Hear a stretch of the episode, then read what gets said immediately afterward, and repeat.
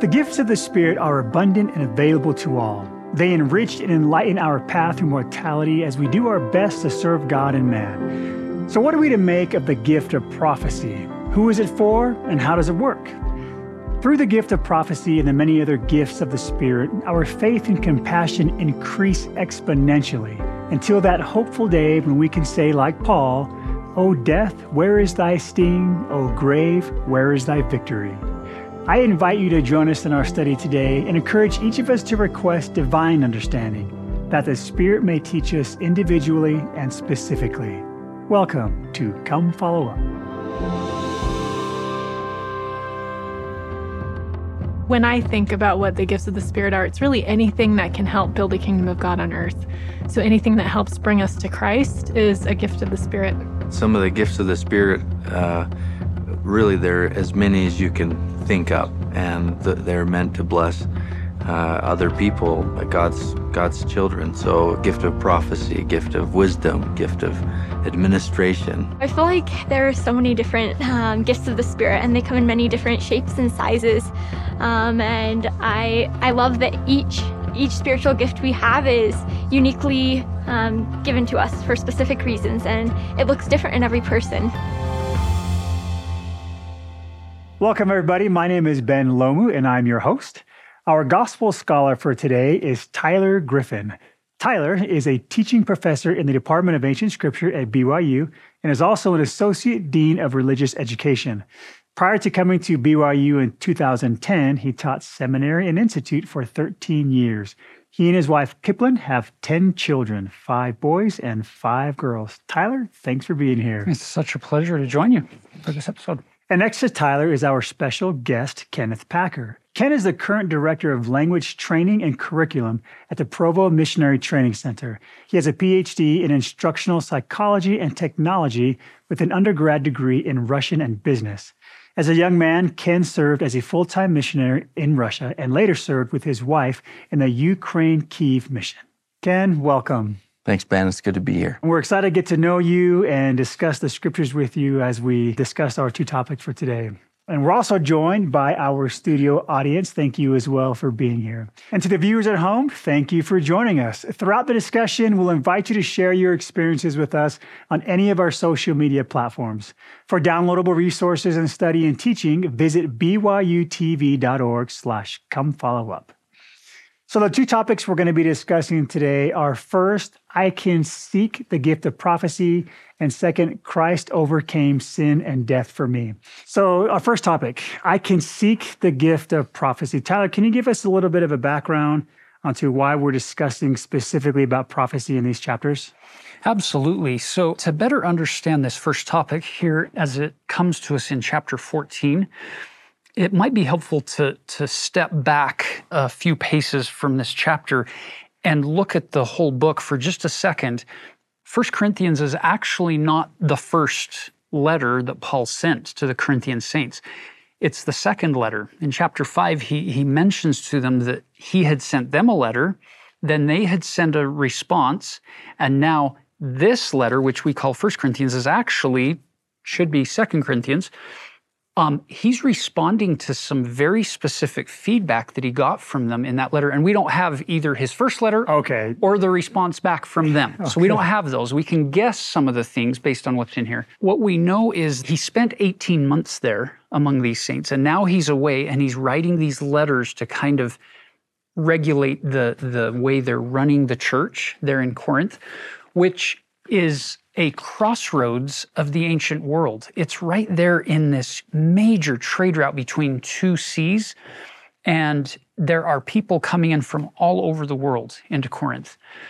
And there are people being introduced to the gospel of Jesus Christ mm-hmm. from a variety of backgrounds. So you have in that same congregation, as you do throughout the other epistles, you have converts into the Christian church from Judaism and you have converts that were Gentiles from paganism. And there's going to be some difficult uh, situations that they have to navigate. And this is one of them here in chapter 14, because you're going to have some people overemphasizing certain gifts of the Spirit, underemphasizing or misunderstanding other aspects of the gifts of the Spirit.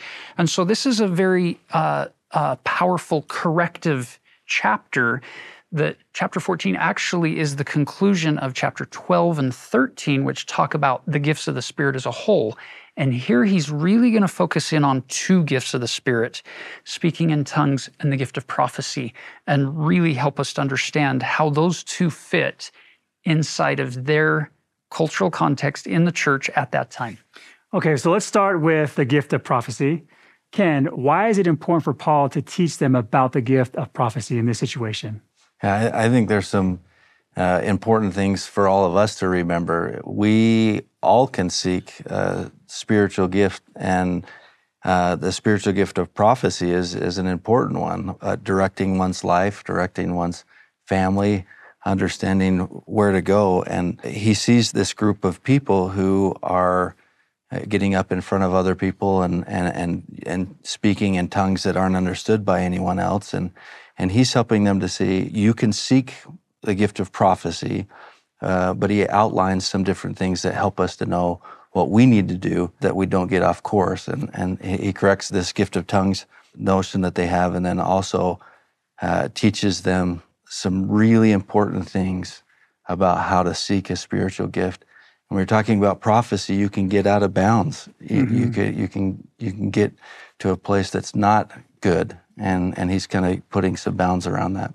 Okay, so to help us better understand these bounds, uh, maybe we should talk about uh, what is what does he mean by a gift of prophecy? Because I think if you just look at the word, you might misinterpret what he's talking about. So, from Paul's uh, point of view, when he says, "Look, I want to," you seek after the gift, gift of prophecy. What does he actually mean by that?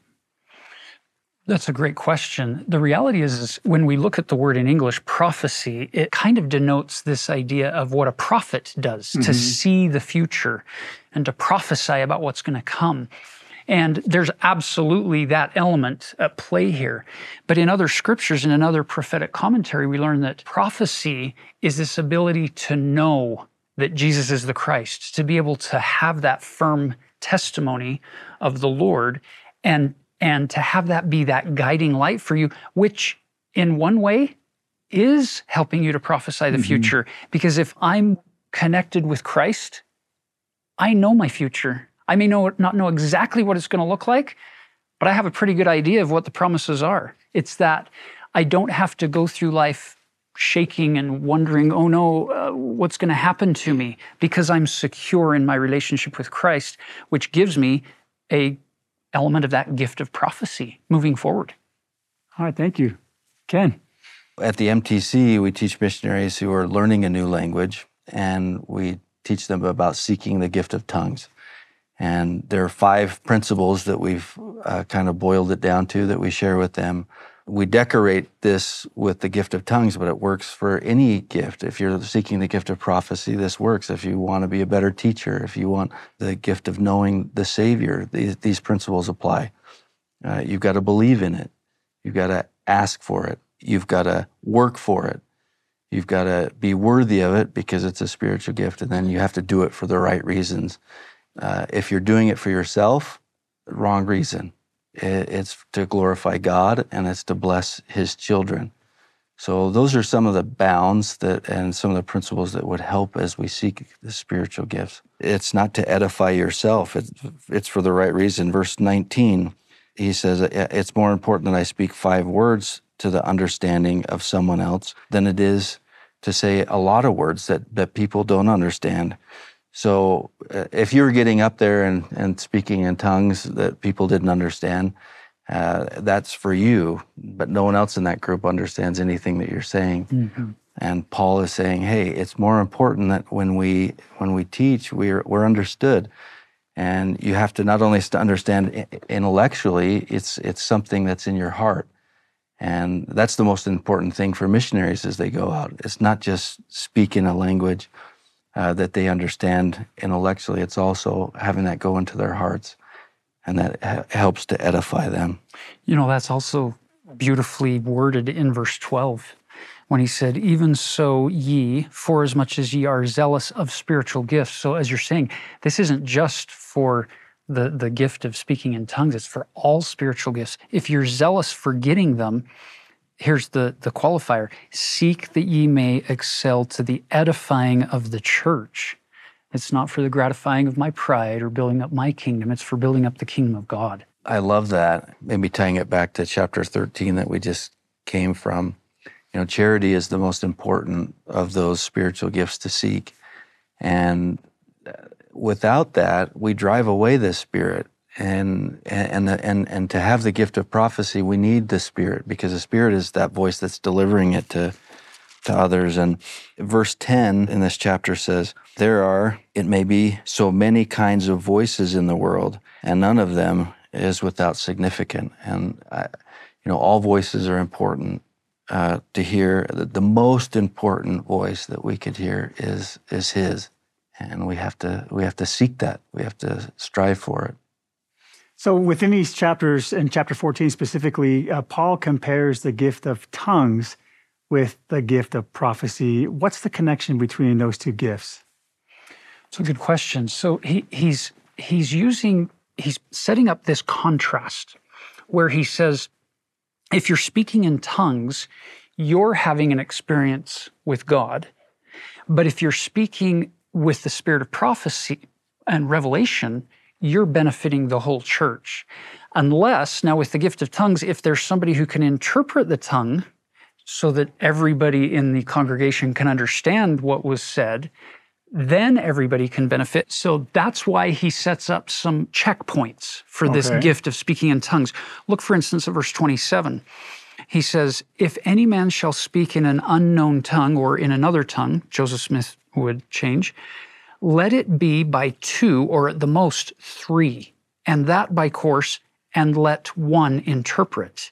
But if there be no interpreter, let him keep silence in the church and let him speak to himself and to God.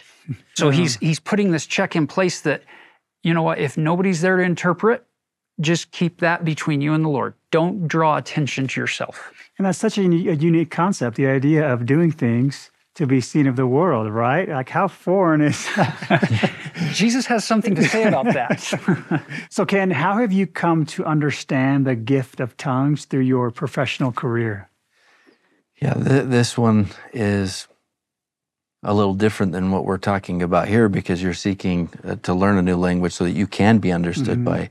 Uh, the, but sometimes missionaries begin to to maybe they want a naval career uh, after their their missions, and so they're learning Mandarin so that they can become an admiral one day.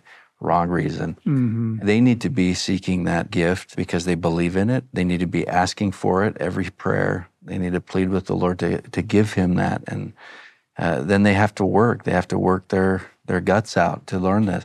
There'll be times in their mission where maybe they say something that they've, they've never studied or understand something that they've never read. But most of it is that they, they have to work. They have to work for it. Now, you've got to be worthy. The best missionary is a repenting missionary. Same thing for obtaining and understanding the voice of the Spirit, you know, understanding that, that they're the same principles. If you're trying to build yourself, that gift of prophecy will come. There'll be things that, that God teaches you. If it's for your family, uh, even better, you can receive direction. My wife uh, was having dreams months before uh, we were called to go back to Kiev, and she kept telling me, "Ken, do you do you feel that? This feels like there's something going to change." And I'm like, "Nope."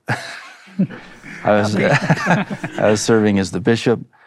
Uh, I, I, just finished a PhD, uh, and I just I I didn't want to ask the Lord if my wife was receiving some direction mm. for our family, and I decided that I needed to humble myself, and so I knelt down and I said, "Heavenly Father, I am so sorry. I've kept this back, but my wife's been having this feeling.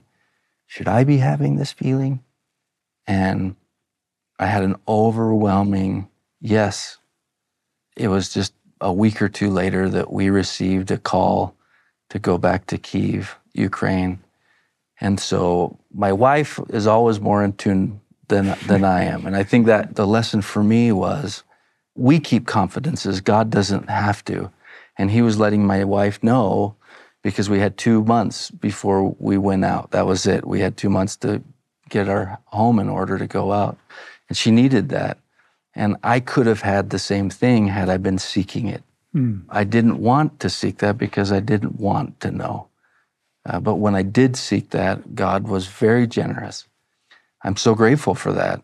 And I know that that's possible for each one of us, that, that God will be very generous in, in guiding us if we'll seek that um, in our lives. And what a great gift for your wife to have to, you know, to, for her to receive that, like you said, to help prepare her for this big life changing event. I wanted to touch on a couple of scriptures uh, in chapter 14, uh, verses 39 and 40, where Paul says, Wherefore, brethren, covet to prophesy and forbid not to speak with tongues. Let all things be done decently and in order. We had a question come in from one of our viewers uh, specifically about these verses, and I'd like to watch it and then get some of your thoughts. Hey, my name is Viviana Courier. I currently reside in Albertville, Alabama. And my question for you guys today is what does Paul mean when he asks us to covet to prophesy? Most of the time, when we hear the word covet, you know, uh, the 10th commandment, thou shalt not covet. So, what does Paul mean when he says we should covet to prophesy? It's a really good question. The the reality is is to covet is to look at something that you don't have yet and desire that that it be given to you in some regard.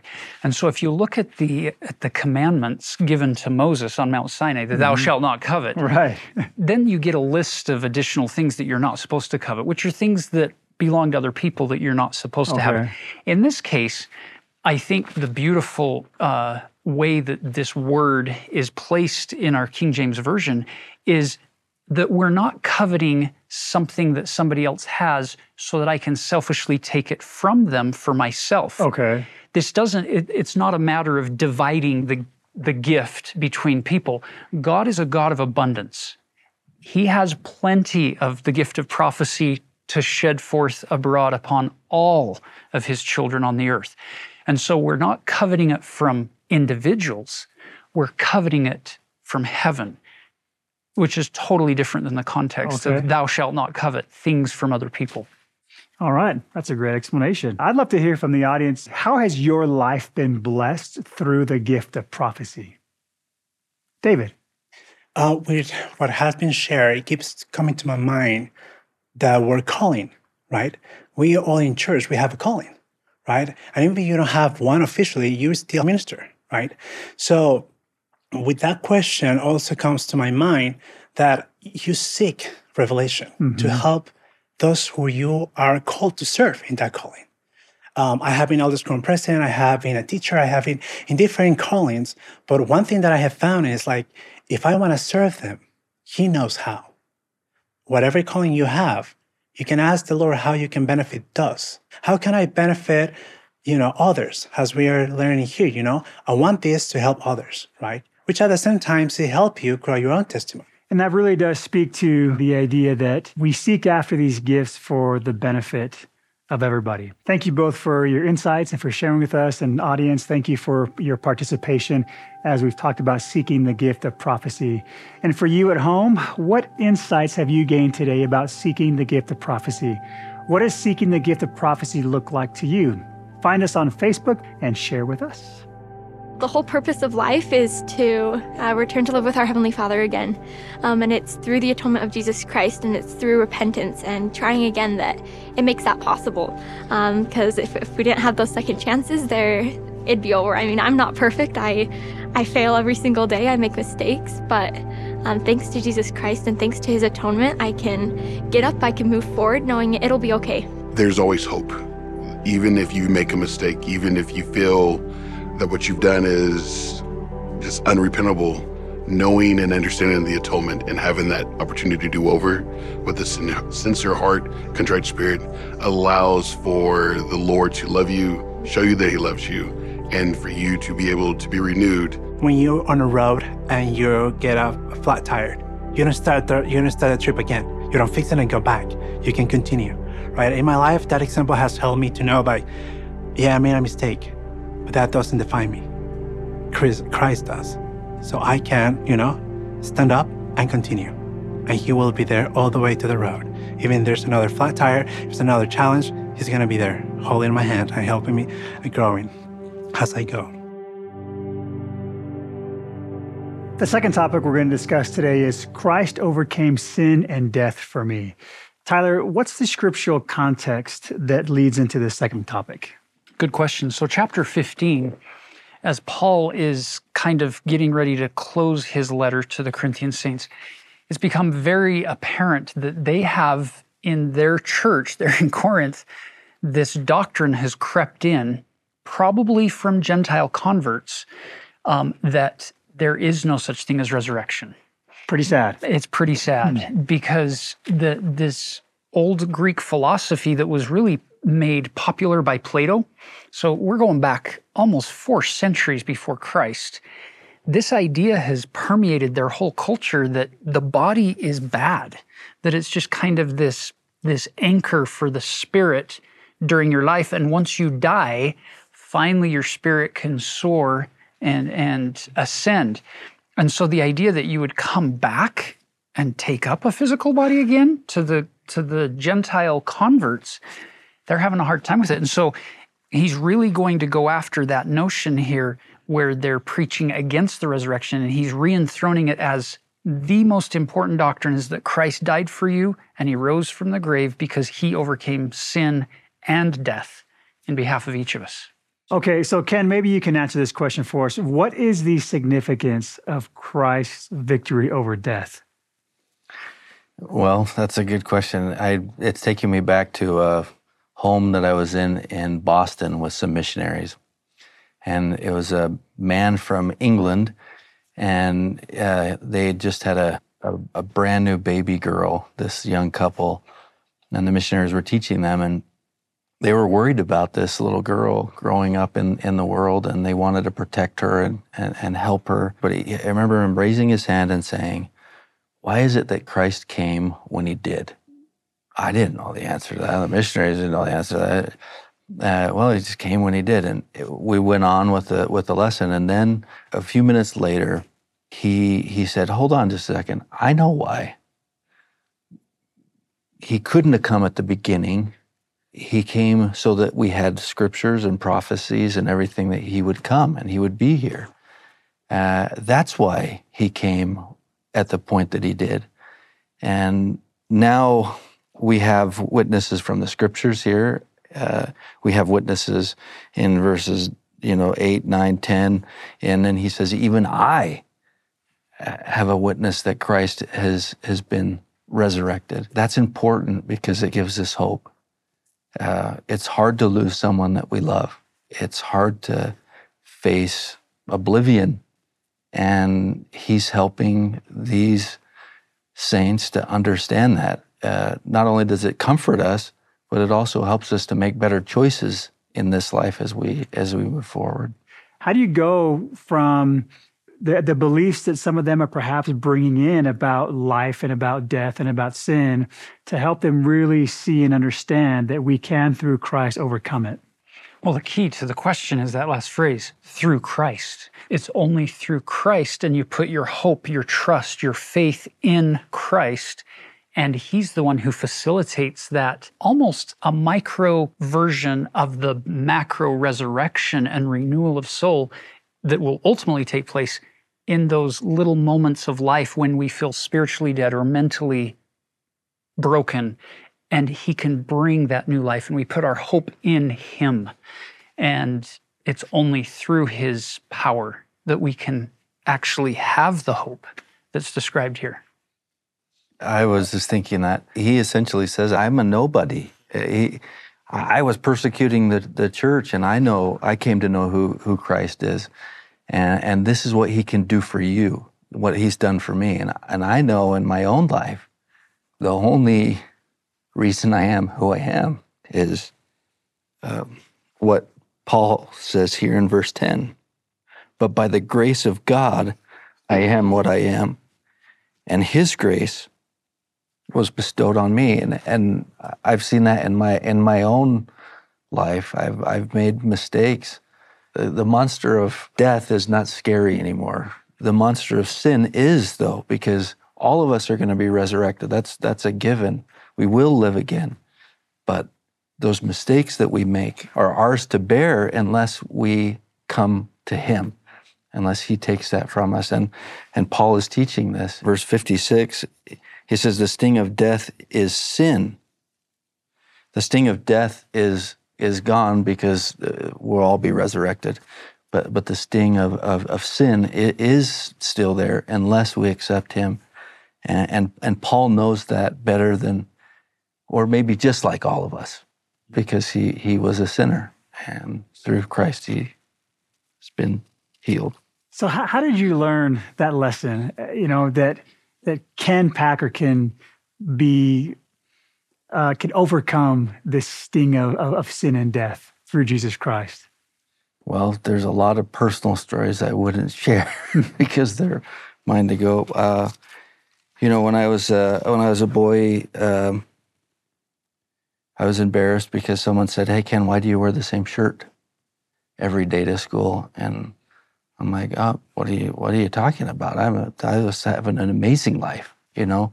Till I noticed that, and then, uh, wow, people had different shirts all the time, and uh, so I went home and I told my mom, "I'm I'm not going to school tomorrow unless I have a new shirt." And she said, No, you're going to school. And I said, No, I'm not going to school.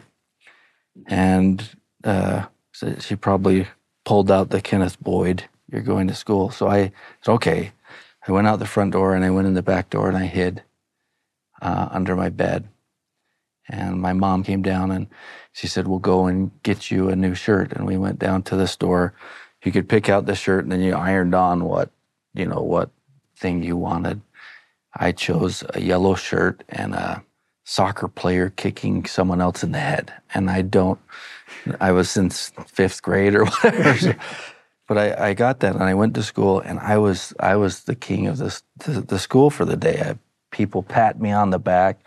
Congratulations, this is amazing. And I felt good that, that shame and, and guilt of, of not having uh, as many shirts as everyone else did went away.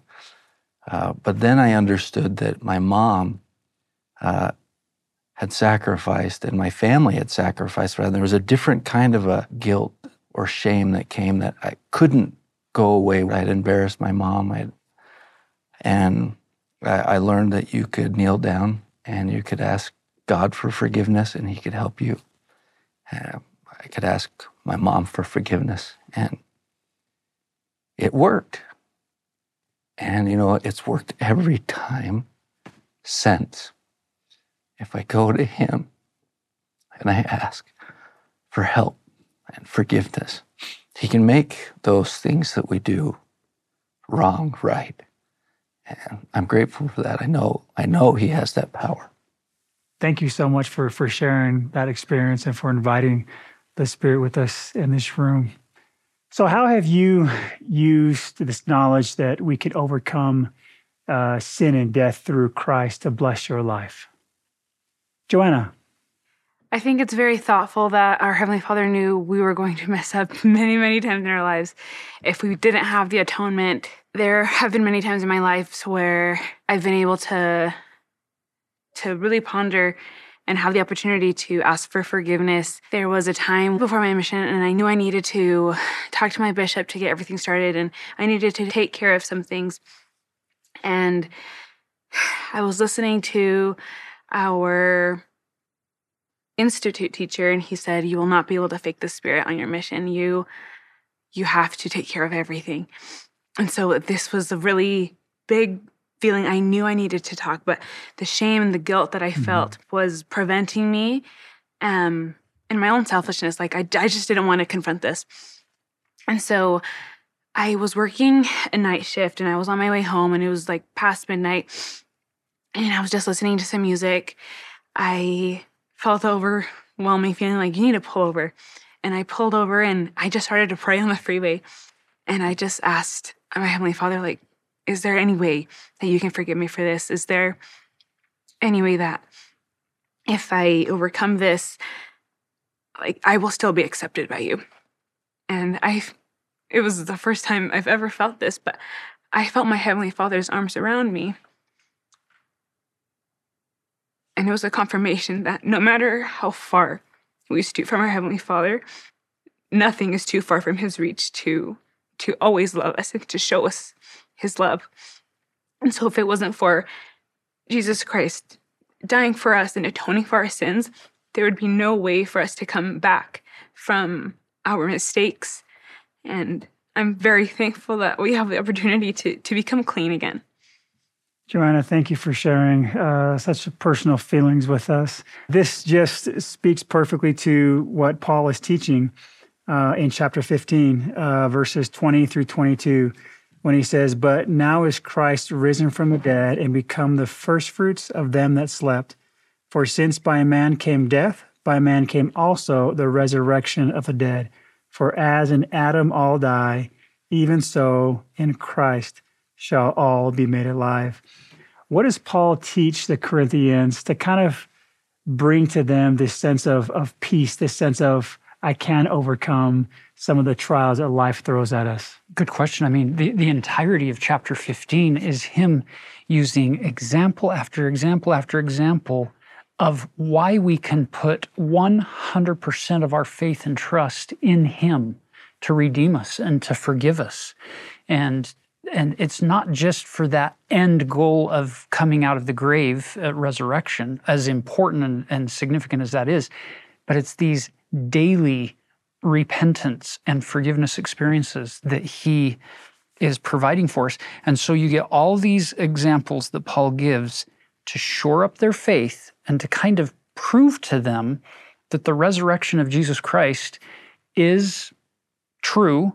And because of that, there's hope for us, not just at the end, but there's hope for me today, right now. I, I see everything that Paul is teaching. He's bringing this message of peace that no matter what situation you're in, we can overcome uh, physical, spiritual death. And I just want to thank you all for contributing, for sharing uh, your experiences and your spirit with us today as we talked about overcoming sin and death through Jesus Christ. And for those at home, uh, we have a lot to cover uh, with Paul's first epistle to the Corinthians. Uh, next up is Footnotes, our deeper dive with Tyler and Ken into the scriptures. On Come Follow Up today, I think something that really touched me was when someone was talking about their hope in Christ over sin and death, really having an impact on how they felt about their individual worth. And I hadn't made that connection before. And so I think as I study more in the New Testament, I can look at it with new eyes and think, okay, how does this pertain to my own individual worth and how I feel about myself? The show today has shown me that um, the Spirit is teaching me by others, right? I have my own experiences that I love to share, but hearing the stories of others help me to see, like, wow, it is amazing how God responds to each one of us because that means that He knows all of us individually. Welcome to Come Follow Up Footnotes. We've dismissed our studio audience and are looking forward to building upon our previous discussions about prophecy, redemption through Christ, and other passages from 1 Corinthians chapters 14 through 16 with Tyler and Ken. Gentlemen, welcome. Okay, so um, I kind of want to start from the end of these chapters. 1 Corinthians chapter 16, Paul says, uh, verses 23 uh, specifically, the grace of our Lord Jesus Christ be with you. And I love how Paul is, he always brings it back to Christ. His teachings are so Christ centered. Um, but I'm intrigued by this word grace uh, that, he, that he puts in there, the grace of our Lord Jesus Christ. And he brings this up elsewhere as well throughout these chapters. What can we learn about Paul speaking to grace and Jesus Christ? You know, I think the the simplest way to answer that question is Paul himself back in chapter 15 verse 10, but by the grace of God I am what I am, and his grace which was bestowed upon me was not in vain. He feels so redeemed as he as the lowliest member of that quorum of 12 apostles at that time as he looks at these others and he considers they were most of them were with Jesus throughout his ministry and I'm I'm late to this game. And he came in a very different way than any of them. Mm-hmm. He had persecuted the church. He had been there when Stephen was stoned. He was on his way to Damascus with letters to arrest other Christians. And he feels keenly his redemption. And so, is it any wonder that Paul would emphasize this notion of grace in in his writings, probably more than anybody in, Mhm. in Scripture, because he feels it so deeply, so keenly.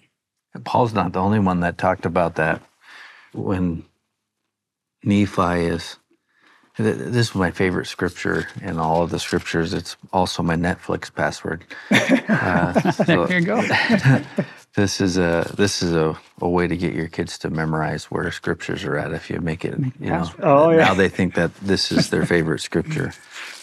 Uh, but at Second Nephi 25, 23, for we labor diligently to write to persuade our children and also our brethren to believe in Christ and to be reconciled to God.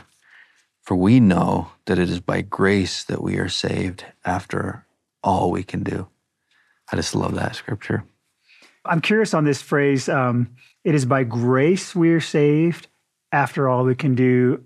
What does that mean? After everything we do, we're saved by grace? Or how do we uh, explain these verses, uh, this, this verse specifically about grace and our part in receiving grace? You know, that's interesting because often the way that has been interpreted in the past is that I need to do steps A through Y. And if I'll just get through all of those 25 steps, then after all that I can do, then Christ will step in and get me to point Z at Right. the end. And I don't think that's what Nephi meant at all. The reality is, from my own personal experience and from, from interacting with a lot of people in a lot of settings through my life, the reality is is I can't get from point A to point B without his grace. And I can't get from point B to point C without his grace. I can't go anywhere that matters or become anything that's worth becoming without his grace. There's never a time when I when I wake up in the morning and I say, "Huh, I'm looking at my schedule and I'm seeing what's what's in my day. You know what? I got this. Hmm. I, I don't need your help. I don't need your grace. I I'm good today. I'll check in again tomorrow and see if I need you then. There's never a moment that I don't desperately, not just a little bit, but completely need to rely upon Him, His strength, His power, His inspiration to be able to, to do things, do the right things for the right reason, to actually grow up to become more like Him spiritually and in, in other ways. And I love that explanation because I think sometimes we think that we have to earn this grace. Um, do we want to jump into some of these topics and, and see uh, what we can learn from them and what Paul's teaching? Can I just say that if you if you look back at chapter 14 now, the beginning chapter of our scripture chapters today, I think it's fascinating that Paul, as he's talking to these Corinthian saints about their struggles with understanding the, the gift of speaking in tongues and the gift of prophecy and revelation, um, look at verse 7 and 8. It says, And even things without life giving sound, whether pipe or harp, except they give a distinction in the sounds, how shall be known what is piped or harped? It's funny because he is a really powerful scripture writer where he's he's not giving uncertain sounds. He's he's very clear, he's very persuasive, he's very direct. And then it ties into verse 8. For if the trumpet give an uncertain sound, who shall prepare himself to the battle? Which is I find so ironic because often you'll see people who who get frustrated with prophets in antiquity as well as living prophets today because they don't like what's being said. And yet, it's the prophet's role to give a very clarion sound, a call from the Lord to, to rally the troops and to go a certain direction. And Paul's pretty clear in the direction he's giving these Corinthian saints. And I think our prophets today are being pretty clear with many things as far as how to move forward with, with greater faith and trust in Christ. Very clear, very certain that A there can be no call. mistake.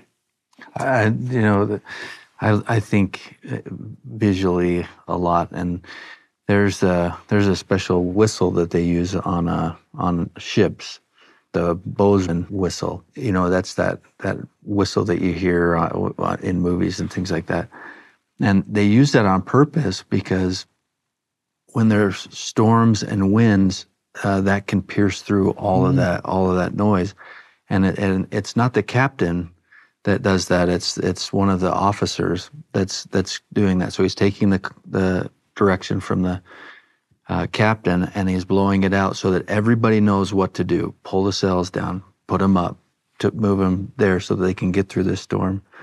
And it, it, just as you were talking about that, you know, prophets and and that that voice can cut through mm-hmm. everything. Yeah. Okay, so let's get into some of these doctrinal things. Um, and one of the first ones that Paul talks about is uh, we, we touched on earlier is the resurrection. Chapter 15, uh, verse 21.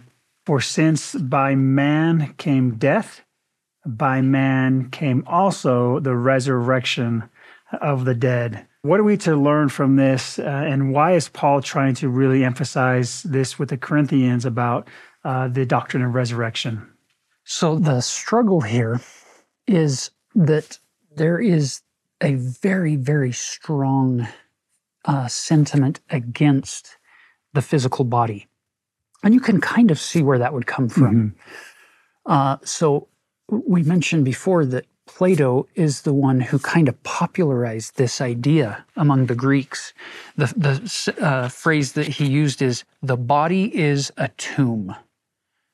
So that that teaching now permeates that whole Mediterranean region for, for four centuries. And then Jesus comes along and he's going to preach a very different doctrine about the significance of the physical body, that it flies in the face of this Greek philosophy that, nah, it, it doesn't matter what you do with your flesh, with your body, because it's just a tomb anyway. And so uh, the way that they're looking at this is um, once I've died, I can now be free. And Paul's preaching this core doctrine that no, the, the true freedom is power to have flesh and spirit combined forever in a perfected form. Verse 39 all flesh is not the same flesh but there is one kind of flesh of men another flesh of beasts another of fishes and other of birds and there are also celestial bodies and bodies terrestrial. But the glory of the celestial is one and the glory of the terrestrial is another. And then he compares the, the stars as they differ in glory and we love this tied into doctrine and covenant section 76 mm-hmm. this doctrine that you are going to to get back whatever law you were willing to abide or live in this life, you, you reap what you sow. and he uses the example of a seed in verse 37 and that which thou sowest, thou sowest not that body that be, but bare grain. In other words, you, you put this seed in the ground, you plant this dead body in the ground, and a different body's going to grow. And it's not the same. As much as I wish strawberries would would sprout from my wife's tomato plants. It's just not gonna. It's just not gonna happen. if you sow seeds of wickedness your whole life, you're not going to produce mm-hmm. and harvest fruits of righteousness. I love this. When you combine all these things, we're talking about resurrection, we're talking about baptism, we're talking about degrees of glory. Uh, as members of the Church of Jesus Christ of Latter Saints, we can see a lot of these teachings you know, with a lot of the covenants that we make today. Uh, Ken, do you want to speak to to just the um, the connection that we we still cling to with Paul's teachings and how it relates to us today? Yeah, I, one of the most beautiful doctrines of the restored gospel is the covenants that we make in the temple. We know that it doesn't matter where you were born, when you were born, uh, you will have access to Jesus' atonement. And that's where you can find equality in this life. I remember a man coming into the mission office in, in Kiev, and it's right on the temple site there. And he was meeting with the missionaries, and he'd just come out of prison. He'd spent 25 years in a, in a Ukrainian prison.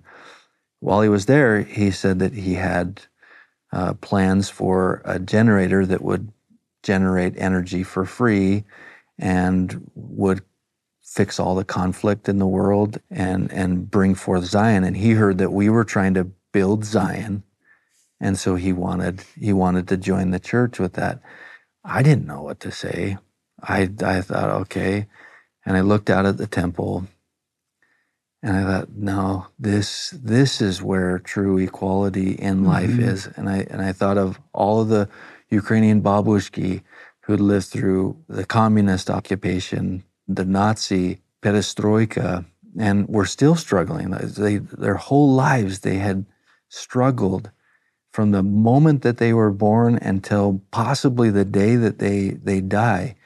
I thought, where how is the where's the fairness in mm-hmm. life? Where's the equality?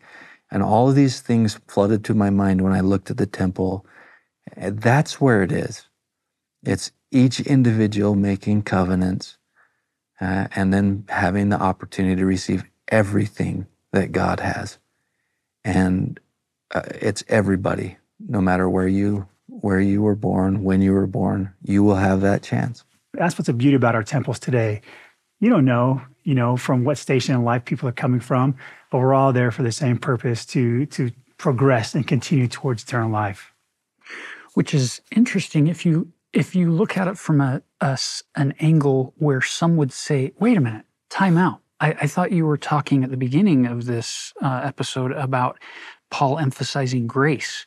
And now we're talking about temple ordinances and these covenants and these things we need to do.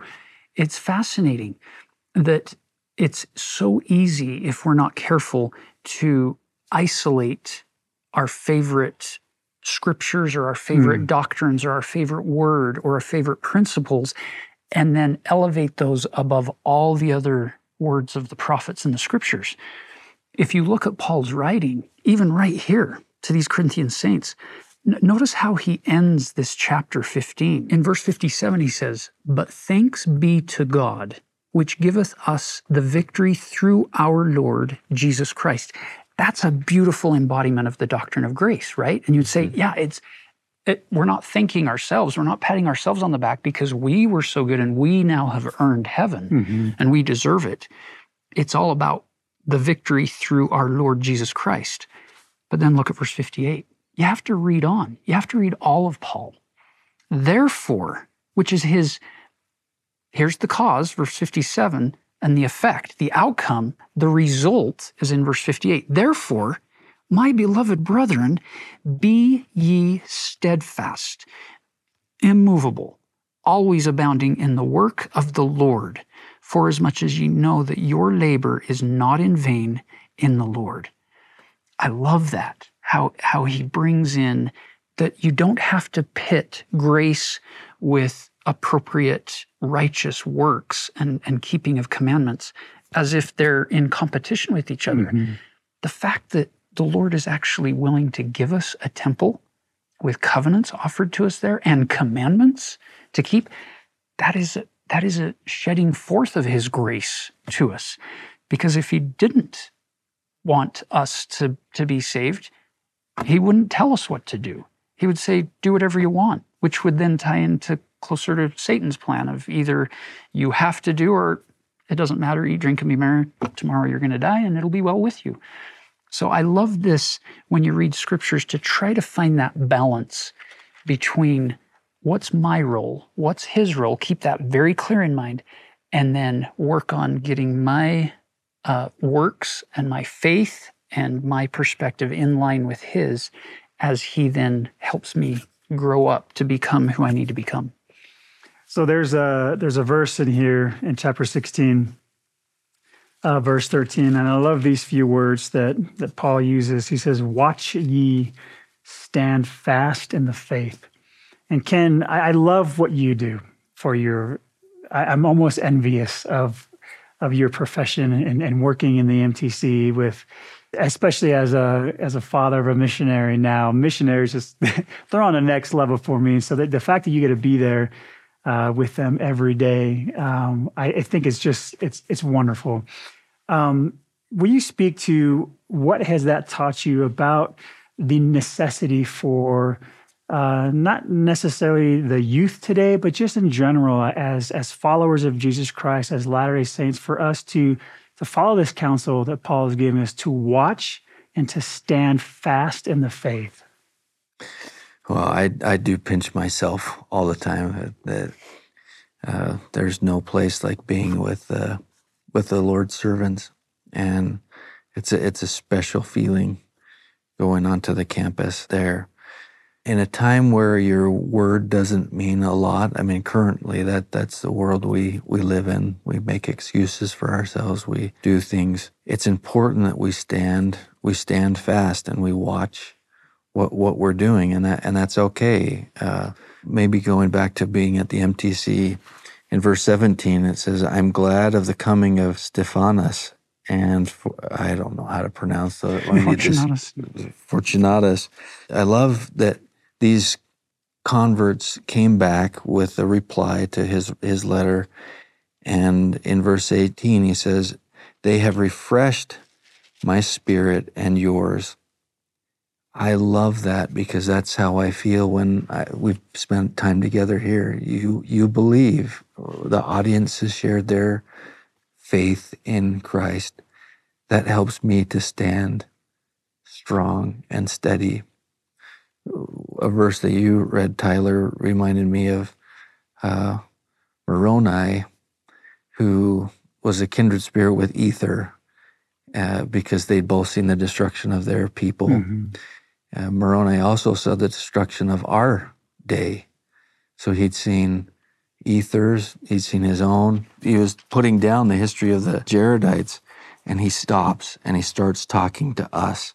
We have two of the scripture mastery scriptures in this verse mm-hmm. from what Moroni teaches to us. But what was it that made him stop? Is verse 4 Wherefore, whoso believeth in God might with surety hope for a better world, yea, even a place at the right hand of God, which hope cometh of faith, maketh an anchor to the souls of men, which would make them sure and steadfast, always abounding in good works, being led to glorify God. Our anchor is Jesus Christ, period. And the hope that we have in him. That's how we stay faithful. That's how we abound in good works in this life. It's him. And that's what the missionaries are trying to do become like him uh, so that others can see him in them. That's so powerful, especially when you tie that concept back into what Paul says in chapter 15, verse 19, when he says, If in this life only we have hope in Christ, we are of all men most miserable. It's that idea that you've got to believe in not just the hope for this life, but in the hope that God wants to save you. He will resurrect you and He wants to save you. He wants to redeem you from everything. And if we can keep that keep that end view in mind, it'll it'll have huge impact on what I say, what I do, how I feel, how I think right now. Not just today, but right now. And how I treat my loved ones and and how I interact with other people, it'll have, it'll change me.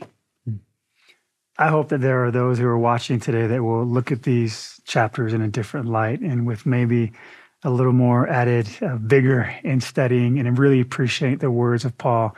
I can't thank you both enough for what you've added to this this whole episode, this whole conversation.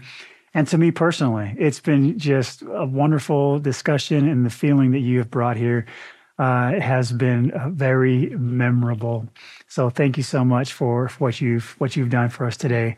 And thank you for joining us at home for this conversation from the last few chapters of 1 Corinthians. We encourage you to record and act upon any impressions that you've received. We're also on Instagram at Come Follow Me. Join the conversation with us there, and then join us next week right back here as we discuss reconciliation and forgiveness through the atonement of Jesus Christ.